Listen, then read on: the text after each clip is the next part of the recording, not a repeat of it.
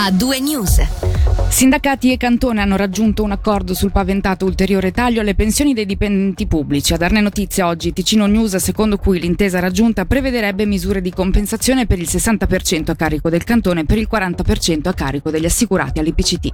Le misure per il Cantone comporterebbero una spesa di 14 milioni di franchi all'anno per un periodo non ancora identificato e permetterebbero però di mantenere rendite pensionistiche analoghe a quelle attuali tramite la riduzione del tasso di conversione sul 5.25 25% e non al 5% come da prima previsto e prevedendo inoltre l'eliminazione del contributo a fondo perso dei dipendenti dell'1% che scenderebbe allo 0.6. In proposito abbiamo raccolto la reazione di Enrico Quaresmini che è il portavoce della rete per la difesa delle pensioni al quale abbiamo chiesto malgrado la rete non abbia eh, attivamente preso parte alle trattative se ritiene questo accordo positivo. Noi vorremmo avere calcoli sotto mano, l'accordo scritto nero su bianco e poi come RDP decideremo insieme che posizione avere. Rimane l'idea di una mobilitazione. Qualunque accordo, anche il migliore, deve passare in, in Gran Consiglio e quindi la mobilitazione nostra sarà ovviamente eh, ancora presente, ancora attiva perché è già capitato una volta recentemente che il governo uscisse con un buon messaggio, sto parlando del messaggio sui 500 milioni,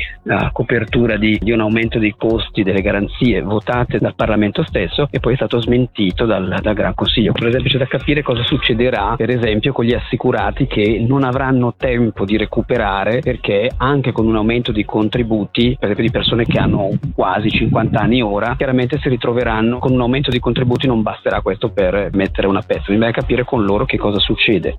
Per il presidente dei rappresentanti degli assicurati attivi in seno al Consiglio d'amministrazione dell'EPCT Adriano Merlini, l'accordo è stato possibile ed è stato anche favorito dall'evoluzione economica, anche se l'accordo stesso dovrà comunque ora passare dal Parlamento cantonale con l'evoluzione economica essenzialmente dell'ultimo anno abbiamo potuto aumentare il tasso tecnico al 2% per mantenere le rendite per tutti quelli che sono inizio carriera o che saranno assunti in futuro è sufficiente aumentare i contributi del 3% e non del 4% come si supponeva fino a pochissimo tempo fa. Qui si vede che malgrado quindi l'aumento che fosse del 4% o del 3%, più si era anziani ma chiaramente non a beneficio delle garanzie, maggiore sarebbe stata comunque la perdita. Dunque, per arrivare a, a lenire, diciamo così, o azzerare addirittura queste perdite, la Cassa farà la sua parte. Lunedì prossimo abbiamo un consiglio di amministrazione straordinario dove decideremo eh, quanti soldi, diciamo così, può mettere la Cassa, certo che questo ha sulle rendite per tutti quelli che sono ancora in carriera, o meglio che sono già le dipendenze dello Stato. L'intesa è frutto, l'abbiamo detto, di trattative tra sindacati e cantoni e dunque infine per il cantone sentiamo il direttore del Dipartimento Finanze, Cristian Vitta, che rimarca come l'accordo sia un primo passo a cui ora ovviamente seguirà il relativo iter parlamentare. In materia di previdenza professionale raggiungere delle intese è sempre complesso e complicato in quanto ci sono anche aspetti tecnici. Oggi non siamo ancora al punto finale ma perlomeno sul tavolo era importante poter mettere una soluzione che adesso il mondo politico potrà discutere, dibattere e confrontarsi attorno alla stessa. Poi c'è l'iter parlamentare e se ci sarà referendum anche una chiamata davanti al popolo, quindi una votazione popolare. Noi avevamo già messo a piano finanziario una spesa pochettino superiore ai 12 milioni di franchi, quindi la variazione è minima, si parliamo di 2 milioni, circa 2 milioni di franchi. Chiudiamo ora questo capitolo e cambiamo tema. È stato abuso di autorità quello commesso da un agente della Polizia Comunale di Chiasso nell'ambito di un fermo risalente al mese di aprile che era stato filmato e caricato in rete. Il fermo, giudicato troppo irruento, si era svolto presso una stazione di servizio a Chiasso per l'uomo. È stata proposta una pena pecuniaria di 30 aliquote giornaliere, sospese condizionalmente con una multa e spese giudiziarie. Torniamo ora sull'accoltellamento alla clava di Bellinzona del 17 aprile scorso. È stato scarcerato il 49enne portoghese che quella sera ha accoltellato un uomo nel disco bar. Come riporta il CDT online, l'uomo rimane comunque indagato con le ipotesi di reato nei suoi confronti di tentato omicidio, lesioni gravi subordinatamente semplici, violenza o minaccia contro le autorità e infine i funzionari. L'inchiesta intanto prosegue. Cambiamo tema, a Locarno un bambino si è ferito gravemente dopo una caduta al parco giochi. Stanno Stando a quanto riferisce Rescue Media, sarebbe stato trasportato all'ospedale San Giovanni di Bellinzona con ferite di media gravità.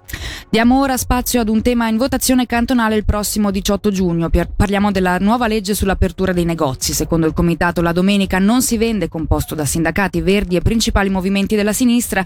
I sostenitori del sì starebbero disinformando la popolazione. Per questo è stato creato un sito internet con quelle che il comitato per il no ha inquadrato come notizie false. Sentiamo il perché da Chiara Landi del sindacato Unia. Nelle ultime settimane abbiamo assistito comunque ad una campagna che secondo noi dà delle informazioni sbagliate rispetto a quello che è la portata di questo oggetto in votazione il prossimo 18 giugno. Uh, non si tratta di una piccola modifica che riguarda pochi giorni all'anno e poche ore all'anno, come continuano a ripetere i sostenitori di queste modifiche di legge. In realtà per noi si tratta di una modifica sostanziale che riguarda le aperture per una buona parte della, uh, dei negozi che hanno superficie fino a 400 metri quadrati. Si continua a dire che si tratta di una riforma che va nel senso di, una, di aggiungere una domenica di apertura in più, quando in realtà il nodo centrale di queste modifiche riguarda proprio il raddoppio delle superfici di vendita che potranno tenere aperte 7 giorni su 7, domeniche e festive comprese, tutto l'anno.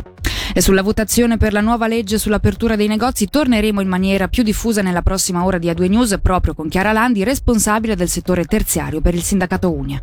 Ora voltiamo pagina, è stato presentato questa mattina il rapporto di attività 2022 dell'associazione L'Ancora che nelle sedi di Villa Argentina e di Viglio si occupa della presa a carico di persone con problemi legati alla tossicodipendenza. Un bilancio che mette in evidenza dei dati in linea con quelli degli scorsi anni, anche se continuano ad emergere situazioni in cui la tossicodipendenza si affianca a circostanze penali, senza contare poi la preoccupazione per il crescente numero di giovani in difficoltà. Ne abbiamo parlato con il direttore della Fondazione Mirko Steiner con la pandemia abbiamo dovuto riunire le tipologie della nostra casistica in uh, un luogo solo, quindi a Viglio in Collina d'Oro, per organizzarci e far fronte durante questo periodo così difficile. Abbiamo adesso messo in moto quindi sullo scorso anno il ritorno e alcuni cambiamenti. Corso Elvezia Centro Lugano, ora vi è la casistica di persone dipendenti ma con associate problematiche di comportamento e una nutrita parte sotto sotto mandato penale, quindi inviati dalla giustizia,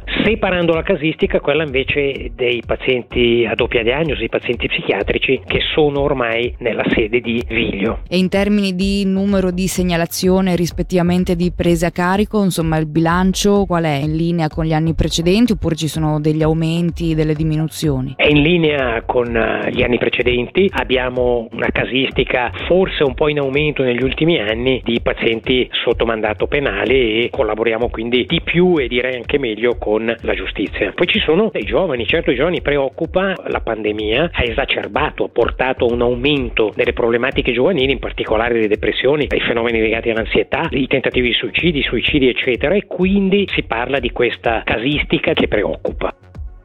Andiamo ora a Bellinzona, in Golena, zona Semine. Oggi infatti è stato presentato un evento molto interessante e particolare. Il 4 giugno si terrà una Wambo Jam promossa dall'azienda Multiservizi di Bellinzona. In cosa consiste? Beh, in pratica dalla mattina fino al pomeriggio si terrà una sfida tra writers che con i loro graffiti coloreranno i muri della canalizzazione con un tema preciso, quello dell'energia. Sentiamo il direttore di AMB, Mauro Sua. Abbiamo un piccolo problema tecnico, ci manca l'audio, ma ve lo facciamo ascoltare tra poco. E infine vi diamo quindi una comunicazione di servizio dal 2 giugno al 10 dicembre, dalle 6 alle ore 20, dal lunedì al sabato festivi esclusi.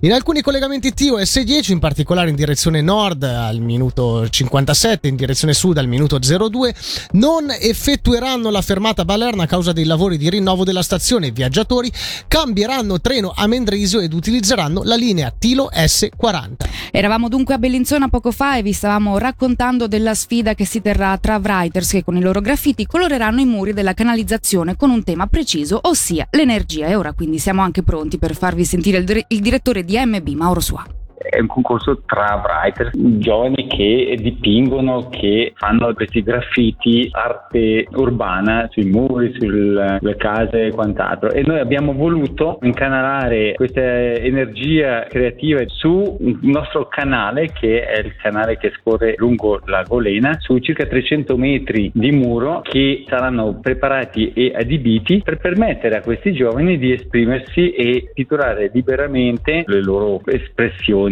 artistiche e potranno dipingere su un tema, però un tema specifico è quello dell'energia. Sono stati selezionati una ventina di artisti e sarà anche una festa aperta a tutta la popolazione. Ci saranno dei food truck, ci sarà da bere e da mangiare. Il tema dell'energia è un tema molto attuale. Non abbiamo messo paletti molto stretti, quindi lasciamo alla fantasia e all'estero di questi giovani artisti massima libertà di esprimere in maniera artistica questo tema dell'energia che ultimamente purtroppo ha avuto anche delle connotazioni preoccupanti negative. Noi vogliamo comunque riportare l'energia nel suo spirito e senso anche positivo. Alle 10 vi è l'apertura dell'evento che si protrarrà praticamente per tutta la giornata, quindi dalle 10 alle 16 gli artisti avranno a disposizione tutto il giorno per disegnare e alle 16.30 vi sarà la parte diciamo un po' più ufficiale con la premiazione. Noi prevediamo appunto di, di offrire un premio e il primo classificato avrà la possibilità di partecipare anche alla triennale di Maroggia.